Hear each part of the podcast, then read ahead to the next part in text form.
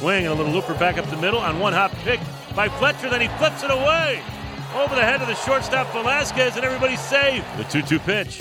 Swing and a line drive. Fair! Down the right field line and all the way into the corner. Ward to go track it down. Siri scores.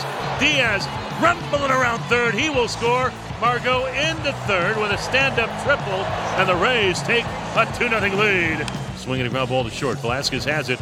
Comes home with the throw, and it was to the first base side. Margot slides it safely. It's 3 0 Rays. The 2 2. Swing and a high fly ball to left. Adell takes a couple of steps back and watches this one sail on out of here.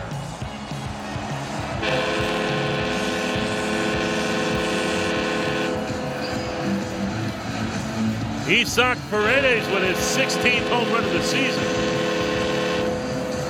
It's a two run shot, and the Rays have opened this one up. Rasmussen's pitch grounded back through the middle, but there is Chang to second for one. Paredes to first double play.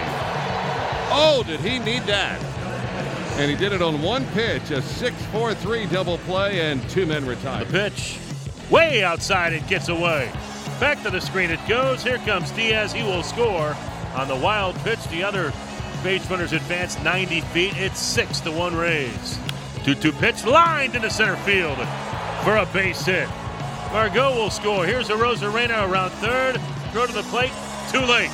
Two-run single for Harold Ramirez, and the route is on here at Tropicana Field. It's now an eight to one Rays lead.